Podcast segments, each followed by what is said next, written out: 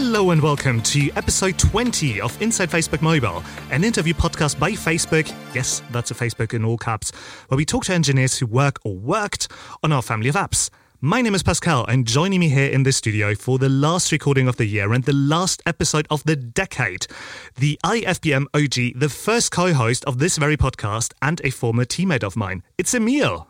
Hey, I feel like I've been here before. As always, we have some great interviews lined up for you. The two remaining recordings from DroidCon UK 2019, where the actual videos are still missing, but we will keep you updated when this changes or if that changes. Hopefully. Yeah.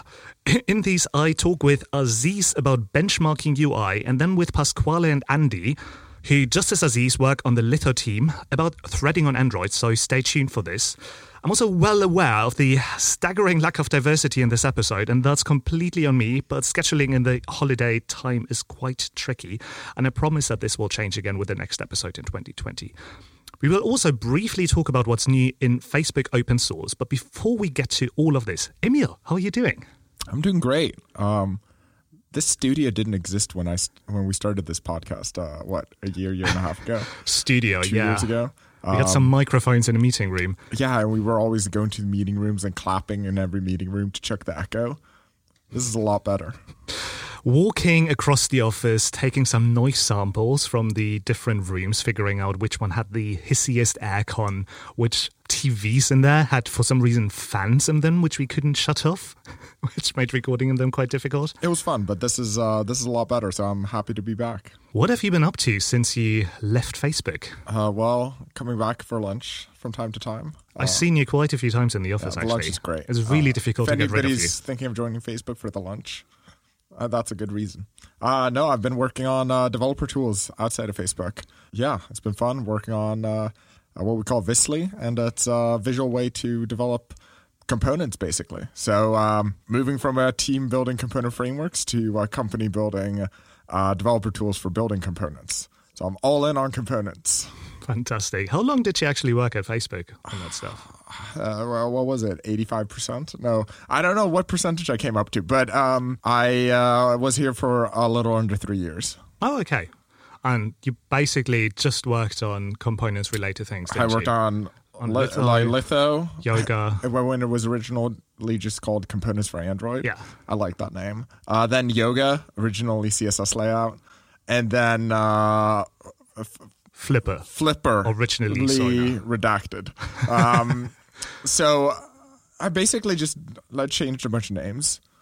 That's all I did. Right. refactored package names. That was probably 20% of my time here.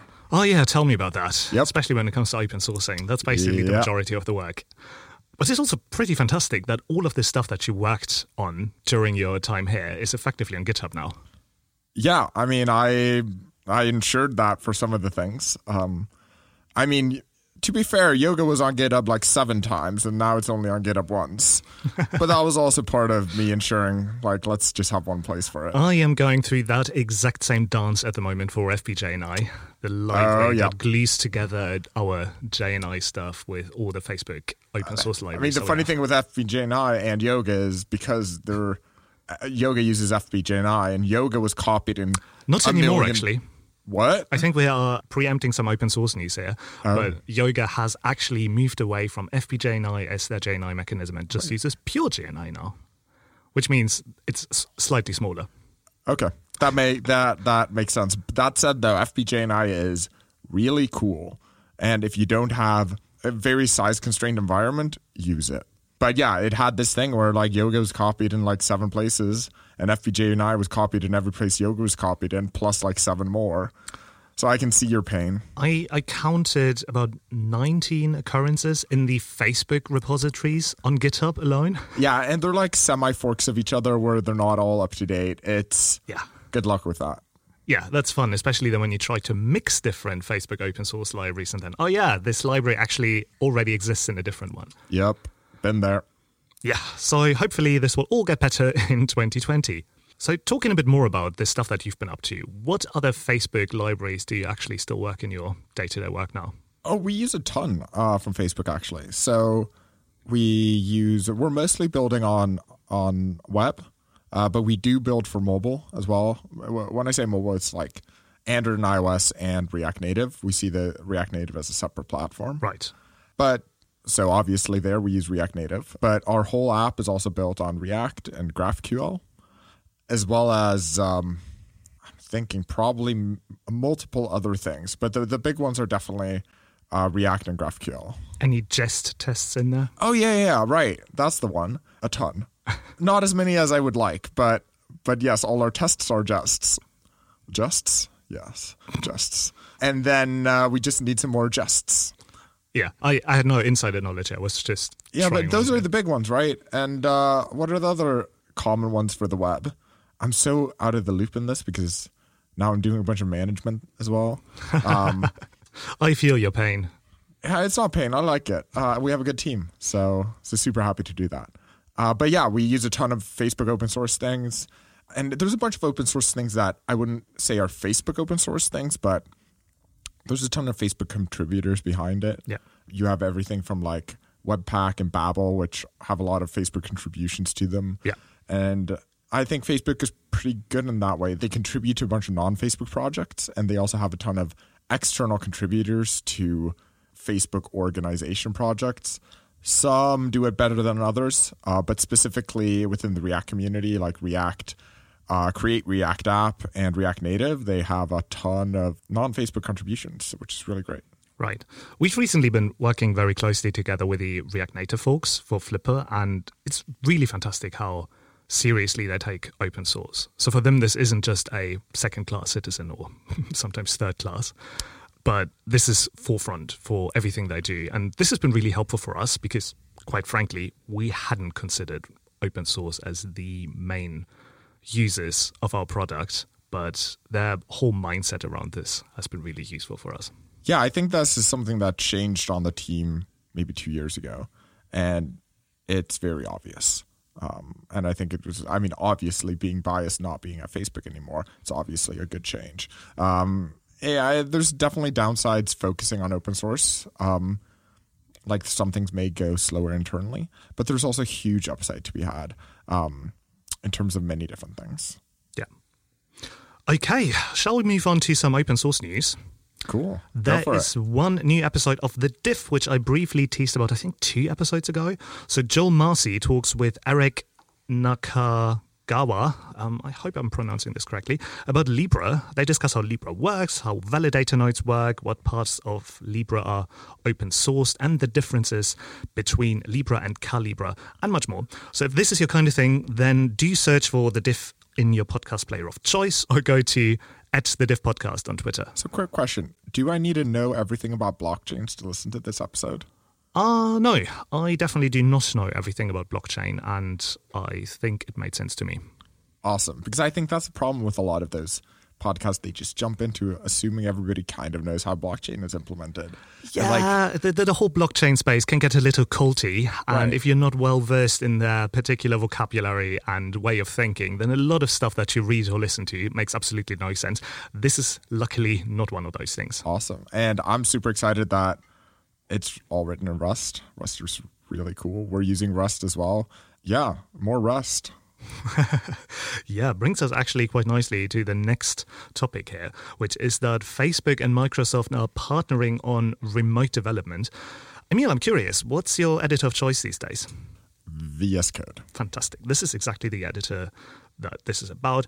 And for Facebook in particular, this is quite useful because we are very polyglot. You mentioned Rust, we definitely use that. What else? Erlang, of course, Haskell, sure, Prolog. I honestly don't know, but probably. Probably. Yeah. So you need to, to have some sort of IDE, some sort of editor that works with all of this together, especially in an environment when, where you can't just run everything on your laptop.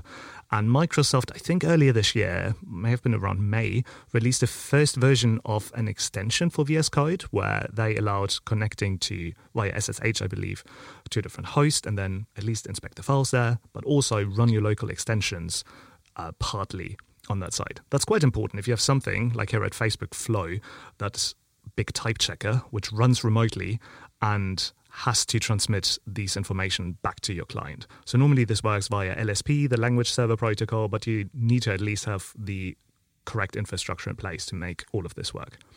I mean, it also probably goes into things like hack, where I I don't actually know, but I would assume Facebook is the main user of it and the main driver. I'm driver. pretty sure we are, yeah. Uh, but so so it needs to be able to have the extensibility and so forth to be able to handle custom in-house languages because I I mean Facebook has open sourced uh, both as research projects more, but also like real languages being used like Hack, Yeah. and uh, uh, those need to be able to be used as well as big open source projects. Right. Reason is another one of those. Right, and there's that. Oh, what was the name? I think Skip, which was a research project that was uh, released, and uh, uh, those kinds of things need to be. I know it went through well. a bunch of renames, so I'm not Yeah, even so I don't know sure if that was the last name, but uh, it was definitely released at some point Yeah. at least.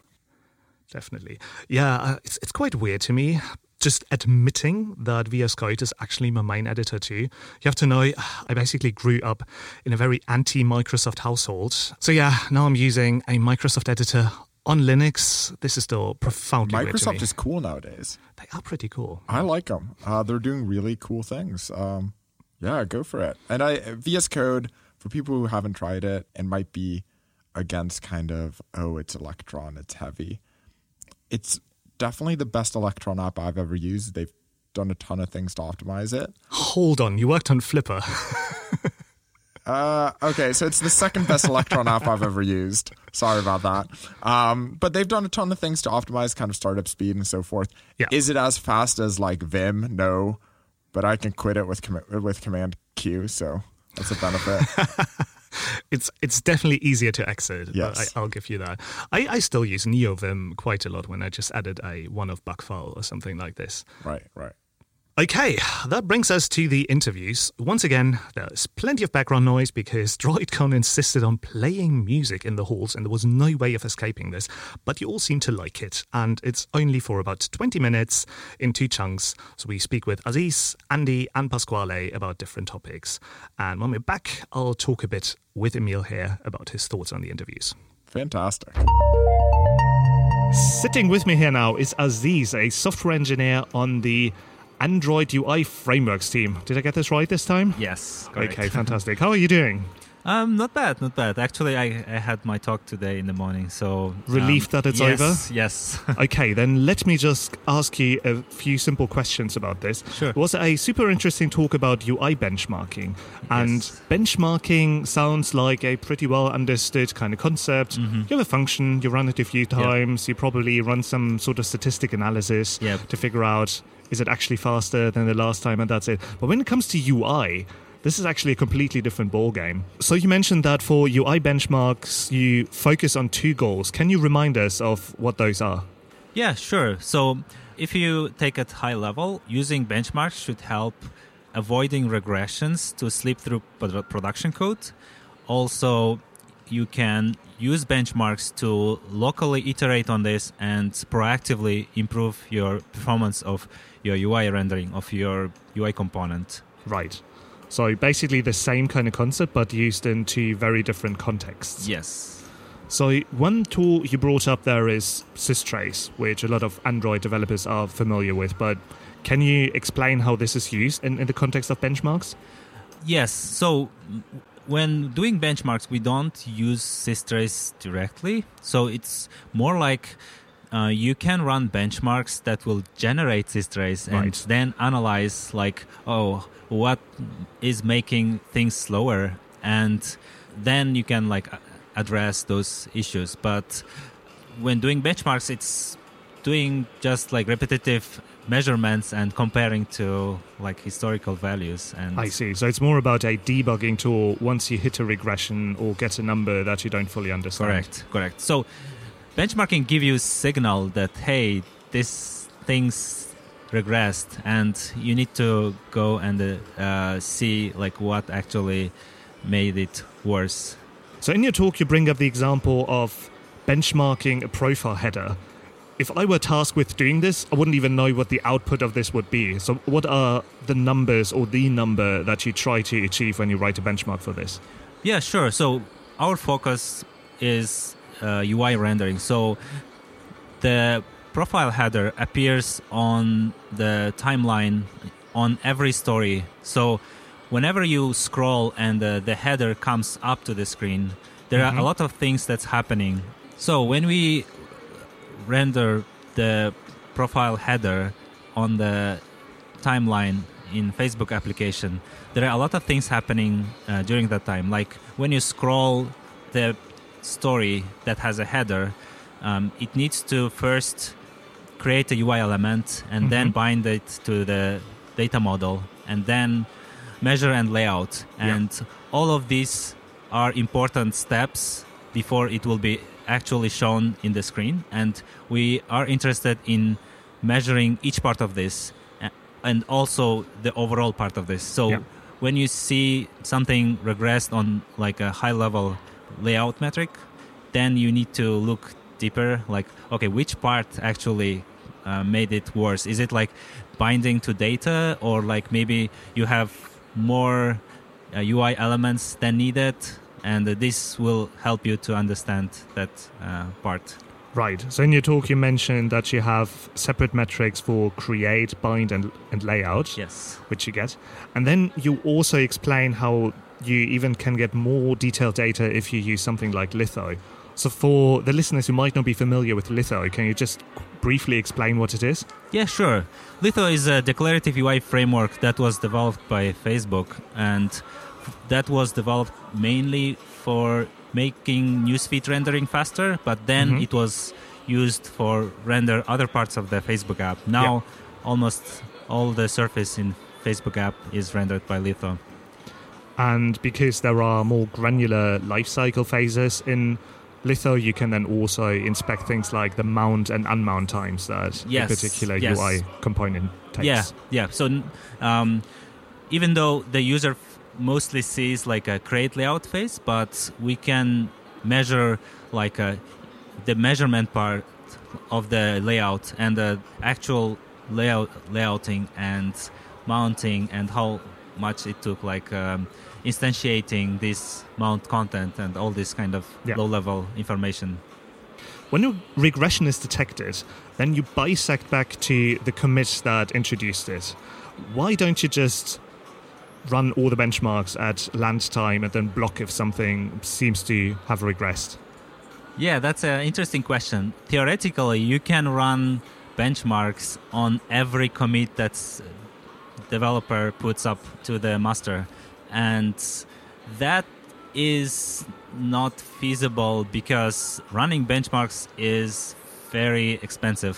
First, you need to run it on real device because that will be more representative of Mhm. how that code piece of code is actually running on the user's devices and then you need to do multiple iterations and trials so that the result can be averaged and all the statistical errors are uh, taken out Yeah, I guess like the succinct answer, and we've heard this in quite a few talks given by Facebookers here today and yesterday, is it doesn't work at Facebook scale. Our benchmark suite runs on a time based schedule. So basically means we run it, I don't know, maybe once an hour, maybe every half hour, something like this. And then if we can detect a regression in there, then we go back in time and try to find only this particular benchmark that has regressed and find the culprit of this one. So, what actually happens when a regression is detected like this? So when regression is detected, the there is a task created, Mhm. and the task will describe like which metric has decre- like de- regressed and also by how much, Right. and then the task will be assigned to the owner of the commit that actually caused that that regression. And the interesting thing is here is the benchmark system doesn't like bug you or force you to uh, do something about it. It's more about like giving you information that, um, and it's up to product developer to do uh, action on it. So obvious two actions are like, okay, this was not intended, and they can revert it, or this was expected overhead and then okay like the, we need this feature and this is somewhat trade-off that uh, we are uh, comfort comfortable with and Yeah. then like can just leave it as it is Yeah, that makes sense. And what happens if a metric actually improves? yeah this is actually a good point we also run bisecting when something improves, and then it we also create a task that says, "Hey, this metric impro- improved because of this commit that you created," which is like not actionable, but it's just like mm, A nice makes you- confirmation of your work. Yes, yes, it's it's it gives you like a good like a feel good um, sense that oh I now know like this change actually improved the performance. As long as it's actually expected, I guess you could have these moments where you just make a code change that serendipitously then improves your metrics, but Yeah. you didn't actually aim for that. Yeah, like uh, or you did a refactor and all of a sudden the, the there is a improvement in metrics because you are like running less code probably. Yeah, precisely. Okay, thank you so much, Aziz. I will make sure that a link to your full talk and the slides are in the show notes so people can check out the entire thing. Yeah. Thank you so much. yeah, thank you for having me. I, I enjoyed it. And now I've got Pasquale and Andy with me here. Thanks for joining me. You're welcome. Yeah. Thanks for having us. Can you quickly introduce yourselves? I mean, we've had Pasquale on the last podcast episode, or maybe the one before, depending on when I actually release this. But which teams are you two on? Uh, my name is Andy. I'm on the Android UI frameworks team. Uh, the main thing we work on is Litho, which is an open source UI framework. And I'm Pasquale. I work with Andy in the Android UI Frameworks team as well. And I should probably probably know because I worked with you two together in that team just last year. But let's talk a bit about threats. You just gave a very excellent talk about threats on Android or threading on Android, and it was very code heavy. So let's talk more about the concepts and then send people off to your slides if they want to learn more. But can you just one of you tell me why you would want to use threats at all in a mobile application?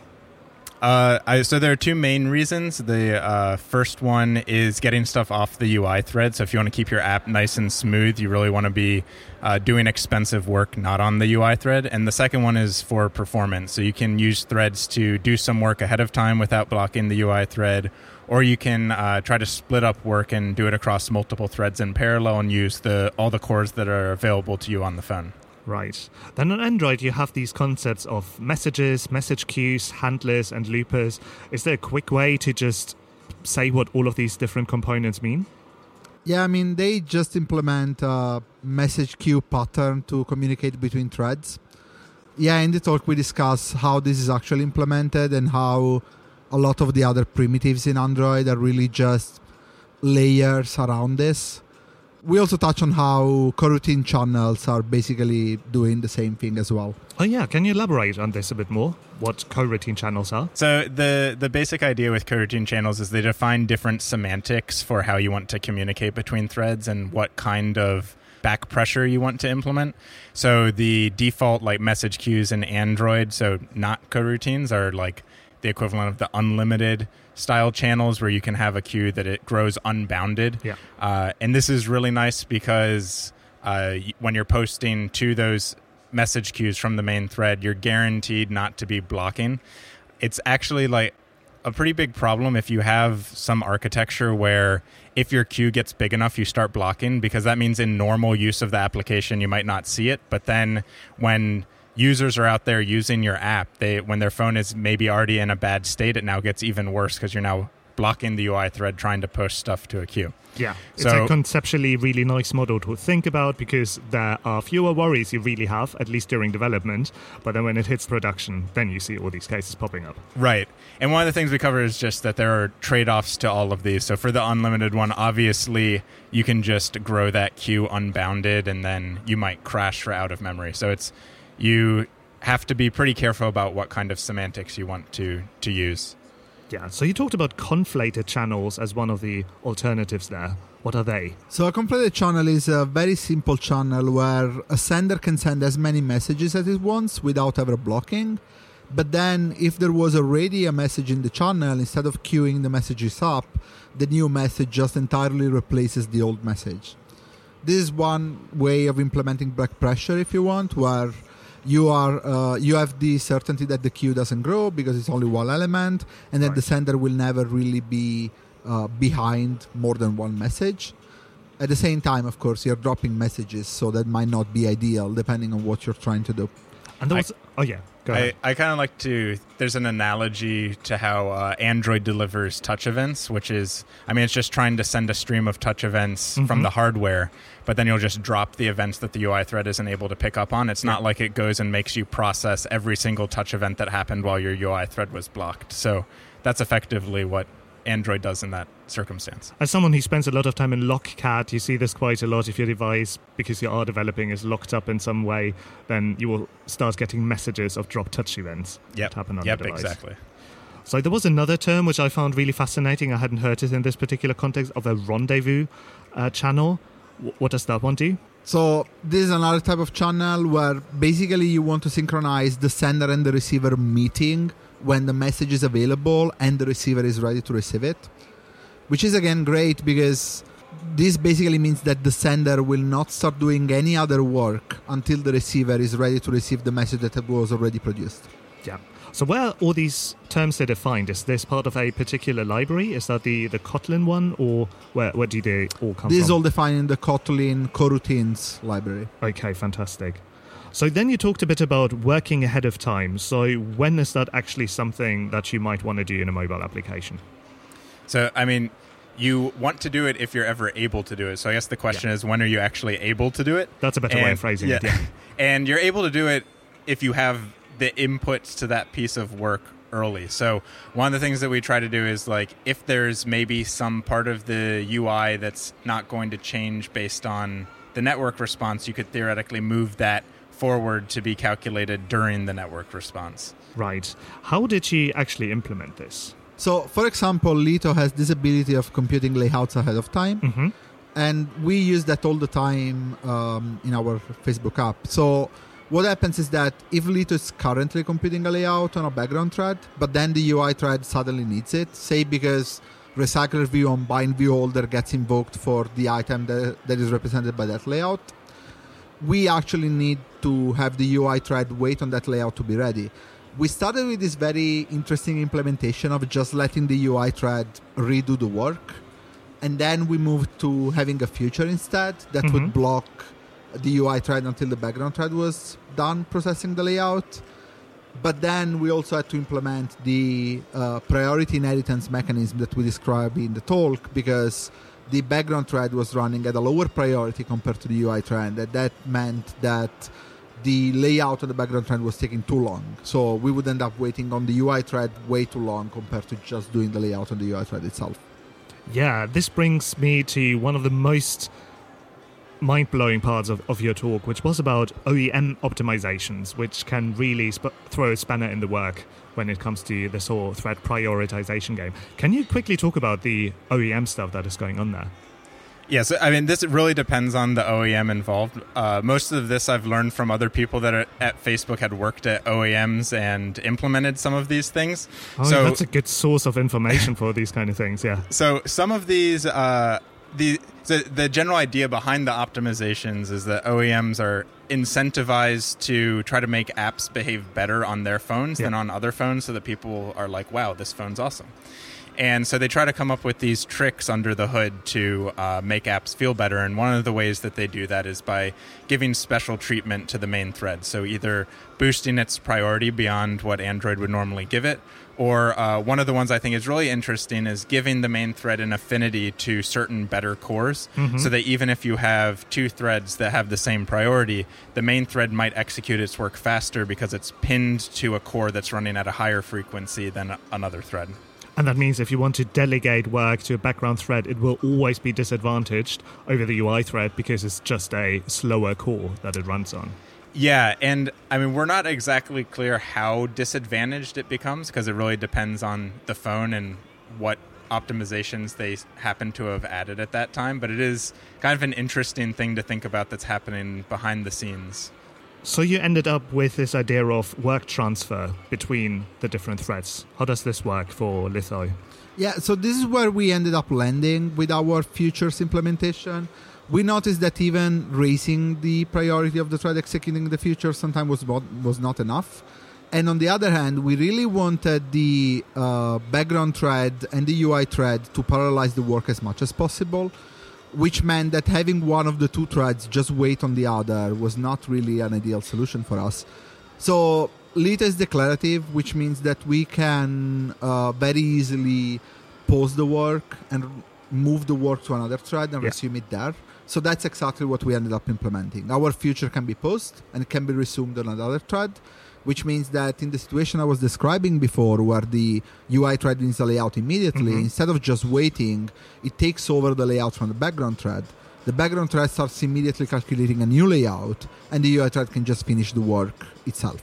This is actually fantastic. It's one of those concepts we talked about in one of the very early episodes of this podcast about Litho and sections and having immutable data and all the benefits that you can derive from this. Like in this case, that you are able to just safely transfer the, the state between different threads.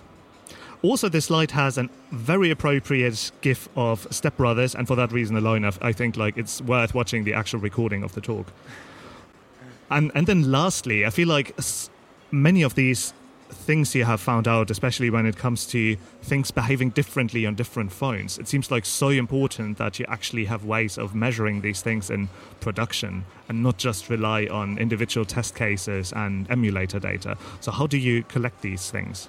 Yeah, one one of the really interesting things that we discovered as we were trying to collect data for this talk was uh, we were using systrace to collect threading information and try to collect information about CPU frequency. Yeah. And one of the things when you're collecting systrace data is that it has to be plugged into your computer so it can pull it off the phone. Mm-hmm. And this actually would put the phone into a state where it thinks it's charging, and so it treats the cores very differently from how it would normally treat them. So we were finding that all of our data was like pretty much useless when we were actually trying to systrace it off the phone. So it is it can be very difficult to collect some of this this information, but the tools that we try to use are uh, systrace, which shows you states of different threads.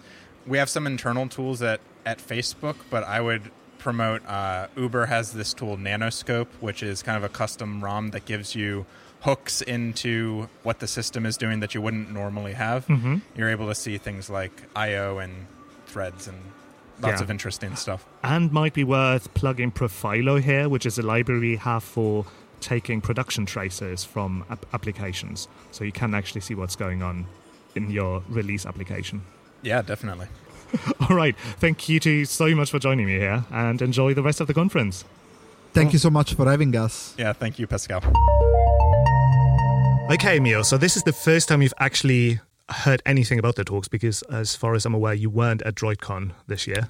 No, I missed it. I was um, somewhere. Okay. Well, and right now, these are actually the only artifacts that still exist on the internet of these talks, which is quite sad, but at least we can discuss them. So, about Aziz's talk about benchmarking, what f- did you find interesting there? Oh, tons. And I mean, I think he probably explained a lot more in his talk, so it would have been great to Definitely did. So I, I, I should mention this again. I did this in the last episode, but all of these interviews were basically meant to be teasers for the actual talk, which is why I mentioned, hey, check out the full talk after every single one, and no, you can't. So uh, it's a bit unfair to actually tease you with a full talk, but sadly, at the moment at least, this is all we have. Yeah, so I can kind of speak from also what I know happens at Facebook for my time here is that I'm very happy the creators behind Litho are doing this stuff because the amount of work that goes into not just setting up benchmarks, that's a that's like 1% of the work. Yeah. But setting up the infrastructure and tooling to be able to effectively like measure and be sure about the data that is super noisy that comes out of these benchmarks and be able to Right. make decisions on it. Like that's the work of probably like hundreds of engineering years. It's a lot and um it, you probably won't it probably won't be worth it for anybody to set this up on their own. Uh, but it is worth it to use a framework like Litho, where that has been it has been tested and optimized using this kind of stuff for you. Exactly. You won't have a release coming from Litho, which pretty confident I can say, which will just completely regress your metrics because nobody had actually tested this properly, benchmarked it properly, or used it in production and looked at the data. All of this is done for you by using a library like Litho, which has a ton of coverage. Yeah, and the second thing is I wish I had this.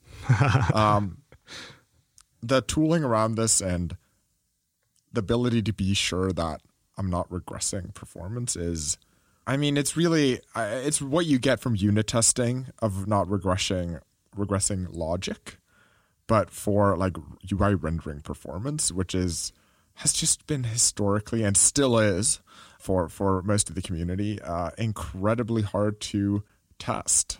It really is. When I check out a data structure library in Rust, for instance, on GitHub, I'm very happy when I see there is a benchmarks folder in the repository because I can be sure at least someone is looking at how this performs from one release to the other. But I've never seen anything like this for a UI components library. Right, but performance testing a data structure library is trivial. It's not trivial, there, but it's semi-trivial compared to hey, you're testing the performance of a UI library, Absolutely, yeah. which is running on a constraint device, which is a phone, and it depends on so many factors, like the the kind of the load on the phone currently, the battery life of it, what year class it is, what memory class it is. Um, How worn down is the flash storage? And yeah, like the network of it currently. There, there's so many things that go into this. Like how long has the phone been alive since it was booted? Uh, all of those kinds of things um, impact the performance. So this kind of impacts the noise you get from your tests Yes. because there's so many factors uh, that uh, impact the performance. You'll get a different result running the same code every single time you run it, and you need incredible infrastructure to one run these tests a ton of times, but also to filter out and detect what is noise and what isn't. And that's just not something you need when, say, benchmarking a hash table. Exactly. I still find it remarkable when I look at a graph for an operation that takes tops a few milliseconds, and I can see a graph that is actually stable, where you can see, oh, I've regressed here, or hey, I've improved my performance here. Because if you just try to do this trivially, write this on your own, run it on a real device, it's almost impossible oh, to get a Oh, I- proper I've done this out a of ton this. of times where you like, so systrace was mentioned in both these talks, and it's a fantastic tool, but well, it's it's a pretty good tool. Uh, it, it shows a lot of great information. It's incredibly hard to actually read, um, but even if you know how to read it, the information it gives you is different every time. You run it one frame and it says, "Well, that took 18 milliseconds." Then you run it the next time and it took seven milliseconds. You didn't do anything different how are you supposed to debug that? Like, eh, th- there are ways, but in the end, it's just super, super noisy and really hard to get right. And this brings us very nicely to the second talk, where, to me at least, and I also mentioned this in the interview, the most fascinating aspect was that of OEMs and how devices behave very differently in different circumstances that are very hard to anticipate. For instance, if it's on battery, suddenly the cores are behaving differently. Definitely, definitely. I mean, the OEMs and the developers of the OS, as well as the developers of the apps, have have so many different incentives. right. And the OEMs aren't doing anything wrong in this case. I think it's so easy to blame an OEM and say like, "Hey, like why why did they do this? This is this is stupid or whatever or this is the wrong choice." Well, that's the wrong choice given your biases. Uh, like they probably made the correct choice. And like, yeah, this might be putting the main thread locked to like the um, high CPU even though you know your app does most of the intensive work on a background thread. So you're like, oh, this manufacturer made a bad choice. Like, no, they probably made a bad choice for you, but they they made the best choice for the masses because a lot of apps are single threaded and don't actually care about putting anything on the background Yeah, thread. they are optimizing for the 80 or even 90% cases. And the remaining 10 then have to jump through some additional hoops. And this is not different to how we do things. You can be pretty sure that the newsfeed, which most people will use, gets more attention proportionally than something you find way deep under your bookmarks page. Right. And this goes, I mean, this is interesting. I think uh, we could talk about this and uh, take up a bunch of examples for a long time, but I think you can see this in more than just performance, uh, where basically app developers might do common mistakes, and the OEM, obviously, to get the best user experience for the end users, tries to fix it on the OS level or the OEM level. And I remember back to days when like the camera API for Samsung would uh, return a uh, image that's rotated according to EXIF data. And this is because like developers wouldn't handle EXIF data correctly. So Samsung fixed it on their part and they did the right thing. At the problem is time. nobody else did it. right, nobody else did it. This weird bifurcation in the platform. Yes. So you get these problems, but in the end, like Samsung's phones probably worked better uh, because of this. So it's good for the end user. It creates headaches for us as developers, but we have to look at like the the OEM has customers and they're doing the best thing for the customers, not for the developers. And I think that's the right choice. Yeah.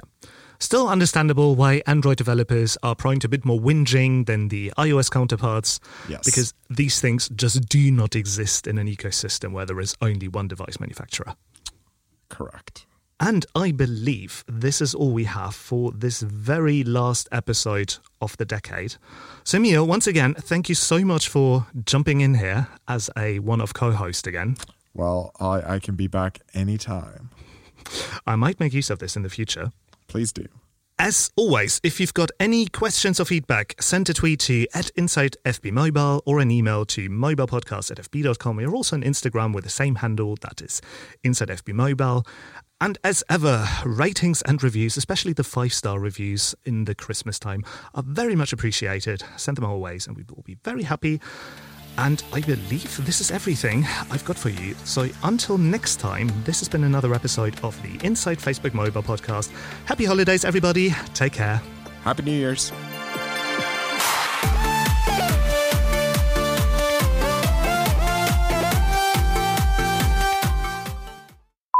So this is fine. I mean, you can you can uh, hear the difference yourself as soon as you move just over here. It's basically gone, Okay.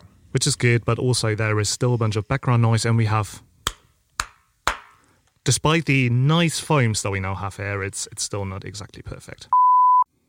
Yeah, I think this is also quite interesting. If you um, track the performance on something like the profile header, and you see it regresses, basically tells you nothing. It's just like, fuck, shit is wrong, investigate. And then it's down to using your tool of choice for actually digging into what regressed here. I think he, he also mentioned that they can track at least some parts of it so they can sh- show you is it the mounting that's slow? Is it the layout that's slow? That kind of helps you guide your investigation then. But Yeah, but I, I think uh, a thing to that's important here as well. This is made around like a million times easier uh, due to kind of the component model. Otherwise, you have like you have a million different ways this could get this component could trigger some form of update, Yeah. and it can go through so many different ways. Like, oh wait.